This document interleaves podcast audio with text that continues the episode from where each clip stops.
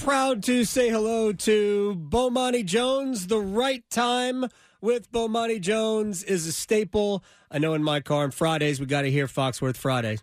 Uh, otherwise, uh, the weekend can't start. And Bomani joins us uh, this afternoon. Thank you very much for the time, man. What's going on? Oh man, just another day in the life in New York City, man. uh, part of me is still surprised that you uh, that, that you're staying up there. Yeah, the only thing is, like, you stay in New York long enough, it's hard to come up with a good reason to go somewhere else. you don't have to drive. Everything's within walking right. distance, right? Yeah, and I can spin the globe, close my eyes, put my finger on it, and whatever country I land on, somebody got a good restaurant from that place. Like that's an underrated thing. that is absolutely right. Uh, all right, we we don't talk a ton. I follow it, but we don't talk a ton of the association here on the program. But LeBron James did something last night uh, that is certainly worth bringing up, and Victoria brought it up in our one timer segment. Uh, he only scored 19 in the fourth quarter. He made five three pointers. And the Lakers, who are not as good as the Clippers by any stretch of the imagination, rallied uh, from, what was it, uh, 21 down to win uh, almost comfortably. Um, what do you make of what we are seeing from LeBron? Is he a top 15 player in the league today? Well, for me, it's a little difficult. Like, I think top 15 is possible, even plausible. Like, it's just hard because he can't guard anybody anymore. Right. and so he can still put up these incredible counting stats. The advanced stats actually this year are superior to last year. Like, he's it is absurd what he is able to do, not just as somebody who's 39 years old, but somebody who's 39 years old with as many minutes and as many miles yeah. as he has on him. It's it's wild. Like the three point shooting had completely fallen off. He has brought that back. It's nuts. I still find it crazy that he's still playing NBA basketball because he's doing all of this for the 10th best team in the West. Right. They're, they're ninth, rather. They're, they're, they are they are ninth. Um, shouldn't they have been better? I mean, they won the uh, the League Cup. They won the whatever that thing is called. They won it at the beginning of the year. They it it mattered more to them obviously than than anybody else, or maybe more to him than anybody else. But uh, th- shouldn't they be better? Yeah, but I think I think it's fair to say that there isn't that much difference between the fifth best team in the West and the 10th best team in the West. They're just all kind of clumped together. Now, the thing is, Phoenix is the fifth, so maybe you want to separate them, but in record, they're kind of right there in that clump. Like, it's a lot of teams. The NBA has a level of parity that the commissioner wanted when they started making certain changes to the game about 10, 12 years ago. But I don't think that this is a, I don't think this is a league that thrives on parity. I don't think that's what people want, but no. I think that's what's happened.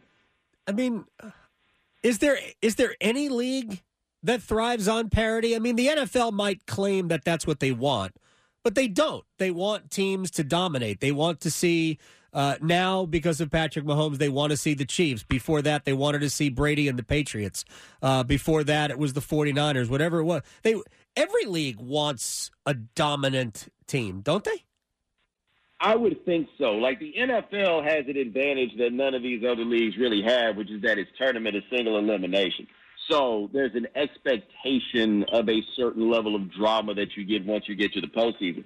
The NBA wound up in that trick bag where you had those years when they used to do the best of five. Well, they used to do best of three for the yes. first round, which is really crazy to look back on. But then that started messing up the money a little bit too much, so they moved it to best of five, and then best of five wound up getting some of your better teams being eliminated, and so they wanted the extra money from the extra game and to remove the uncertainty, so they took it to best of seven. And so no league sets itself up for the better team to win more, but I think a necessary function of your postseason is to have some measure of variance. And it is better to have the variance, I think, than to have parity. Yeah, just I, parity to me is uh, is is something that leagues uh, pretend they want uh, when we know because all, all we hear and this the NFL is you know completely immune to this anyway, because if the Super Bowl were played between the Jaguars uh, and the Detroit Lions, no offense to either franchise, a hundred million people would still watch it. So it doesn't really matter who ends up there. But you see the same teams week in and week out on the national games of the week. There's a reason why we don't get Jacksonville, Indianapolis at 425 on uh, CBS or Fox, right? That it's the same teams over and over. And boy, were they screwed last year when uh, Aaron Rodgers got hurt four game, four plays into game one, uh, and all of those national windows, especially early that the Jets were in, we had to watch Zach Wilson uh, play. You were going to be a Jets fan for about a hot minute, weren't you? Yeah, I gave it some thought, man, but like Aaron Rodgers made it difficult enough. Then I just had to pity them because they ain't even get him to. He ain't even get to complete a pass before it all fell apart. Like that was just really kind of sad, man. Yeah, the whole thing is sad, and uh, w- once once again the Jets look like a laughing stock. Uh, it's funny that that uh, NFLPA survey. We haven't even talked about it yet. The NFLPA did a survey of all their players uh, and asked them to rate their own franchise uh, in how good it was in. Uh, I think it was eleven different areas, and the Jets and the Giants basically live in the same building and uh, the Giants rated their franchise much better than the Jets. Uh, it's just they some franchises just can't get out of their own way. Strangely enough, the Panthers rated pretty well, except when it came to the owner. It does seem that the uh, even the players don't like David Tepper uh, all that uh, all that much. All right, so I had this. Well, okay. You go. The Chiefs were also at the bottom of a lot of stuff on that survey too, and I'm like, "What they trying to keep them hungry? Like, what is this?" Thirty first on the list. The only thing that rated really well was was Andy Reid. Everything else was near the bottom. That's crazy. They got like we got Andy Reid and we got Patrick Mahomes. The rest of it, you wash your own clothes. How about that? Here, here, but here, you know, we're going to get into some college sports in a second with Bomani Jones. But think about this: the because I've covered some NFL, uh, you know, teams. It's been a while since I have been in an NFL market to cover an NFL team. Uh, but I covered Washington for a while, and I covered Baltimore when they first moved to Baltimore from Cleveland. And it amazes me when I see pictures of college locker rooms and college facilities how much better they are than professional facilities. Did, have have you thought about that at all? That, that seems so antithetical to me. Well, it's antithetical only because college sports are so illogical, and they pay those kids with locker rooms, right? Right. Like, since they can't give them the money, they give them fancy locker rooms in order to recruit them and thereby keep them. If you go ask them dudes at the NFL, what would they rather have? That locker room with a barbershop in it or $5 million?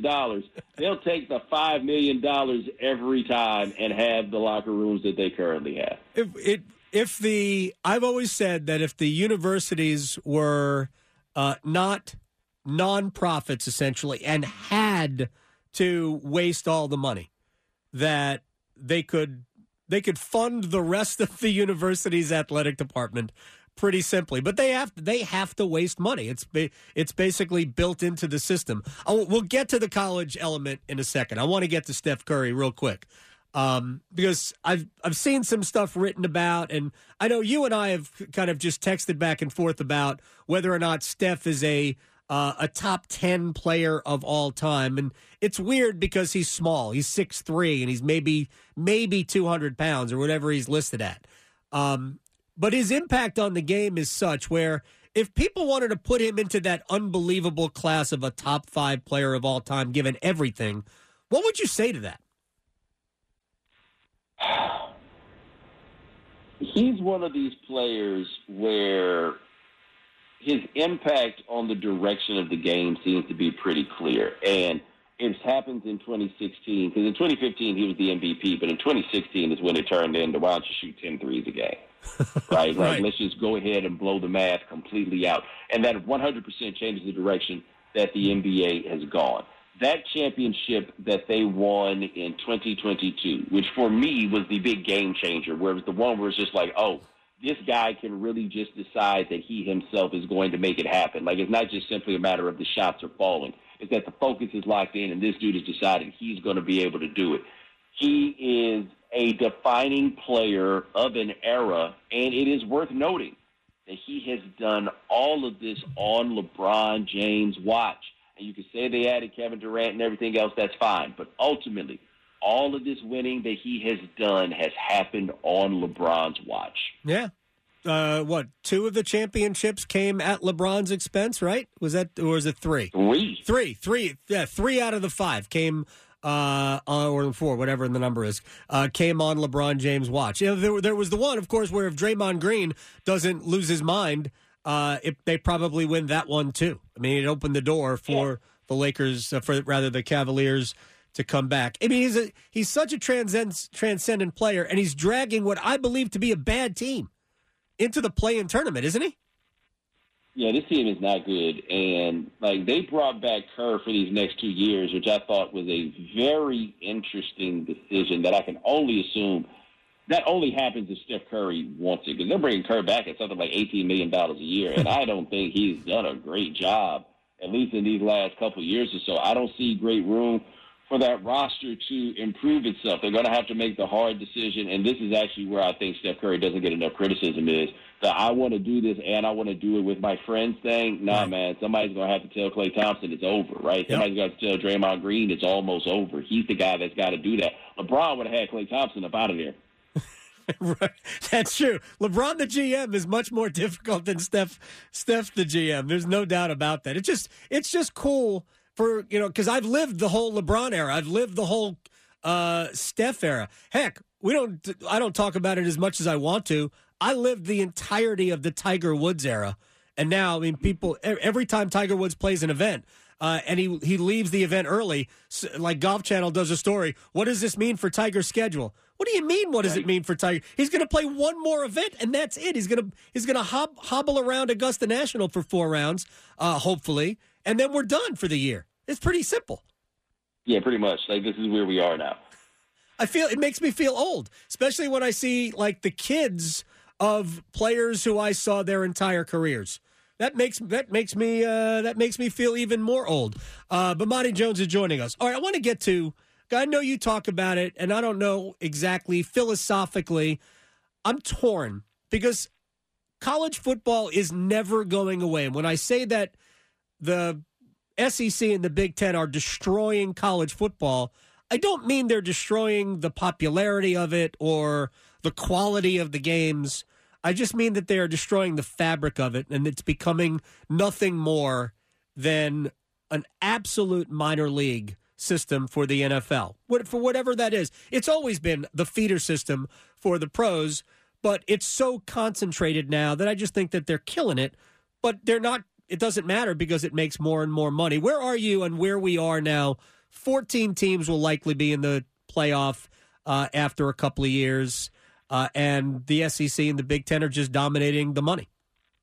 Well, we've completely lost the plot. And on one level, I say we've lost the plot is that there is literally one school in America that plays for the national championship every year, and that school is Alabama. Nobody else is doing that. Like Michigan just won its first full unshared national championship since I want to say 1948. Yeah. They've enjoyed themselves quite a bit while playing all of this. Ohio State, since widespread integration, has only won two national championships, right? That's not generally what people are here for. Only Alabama cares that much about this. We're in it for all kinds of like weird regional reasons by and large, but that's the plot. That's always been the plot. Expanding this playoff, which is, by the way, more miles on the players that they don't get paid for. It's not, this is not why anybody showed up for this. And that, that to me, I'll always find to be disturbing. But the other thing, and I don't, I just don't think this rests comfortably with anybody because it's a fair conclusion that we've reached, but it's one that's problematic for the health of the sport, which is the worst thing they ever did was make it such that you could transfer without having to sit for a year. I never found it to be an oppressive thing to put in to make it that you had to sit for a year if you were going to transfer. I just, I never, like, I, given what the circumstance and the situation is, I thought that that was perfectly reasonable. You get to go, you're on scholarship, you get to go to school, all this stuff. All they're saying is you can't play football games for a year. I don't feel like that's that staggering a thing making it now that everybody can bail whenever they want to, basically after one year, what you got is a lack of familiarity, right? Yep. And I think and I think that's the biggest problem that you wind up with is nobody even knows who the players are when they play. And I also think that in a lot of ways it takes away a measure of emotional resonance from the game. So I'll give an example. You remember Quentin Thomas, who played point guard Yeah. in North Carolina. Absolutely. It was a bumpy ride for Quentin Thomas in those four years. A really, really, really bumpy ride. Yeah. And I remember his sophomore year, I was at the Carolina Duke game and listened to a five year old say, Daddy, don't put that man back in the game.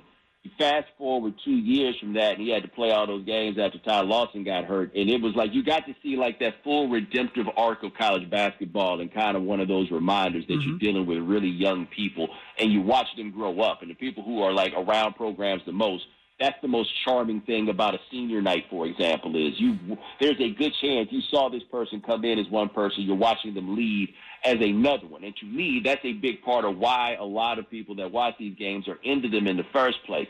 It goes away when somebody bails so quick because once it gets hard, everybody goes somewhere. And what makes these stories not just charming for those of us who are observing, but honestly, I think more fulfilling for the people involved in them is overcoming those things. And that's been lost. That's gone. Mm-hmm. And it's really all because everybody thinks they're going to make some money off of it. And the worst thing about it for the players is most of y'all ain't going to no damn league. Oh yeah, You would be much you would be much better off staying at that one place for four years and maybe you get to be on scholarship for life. Bomani Jones is joining us here on the Adam Gold Show. We have just a couple more minutes left. So you, you and I differ on that. I think that I've always thought the players should be allowed to transfer without uh, without waiting. I understand your point, and you're because I think they're almost two different things. It doesn't hurt them to have to sit out a year. That's not that that shouldn't be viewed as punishment academically if we were still talking about college athletics, but I think we've uh, long since forgotten that that's what the whole thing was supposed to be about. Uh, and it's all about making as much money as possible these days. Uh, so I don't mind that the players have that freedom. In fact, uh, coming uh, after you, we're going to talk to Harrison Ingram of UNC. Uh, and granted, he was an older player, graduated from Stanford before coming to North Carolina. Uh, but and you could always do that if you were a graduate.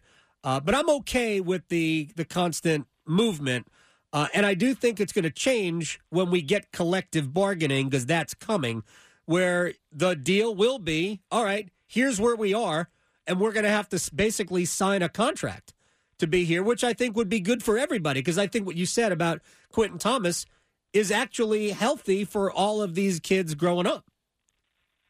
Yeah, and I agree with you that it's fair what's happening now, and it's the coaches that put us in this position, right? Yeah. The fact that anybody could bail and go get more money, then they just started looking bad, and this is one of those kind of 2020 changes, right? Right, like after you know when we uh, when we all fell off our collective ass uh, post George Floyd, it's one of them things we did, as I recall. Like, hey, you should just let these guys do these things whenever they want to. Right. Um, but it, but it's still not good. Even if it's fair, it's not good. And we can acknowledge those two things can exist at one time. Right.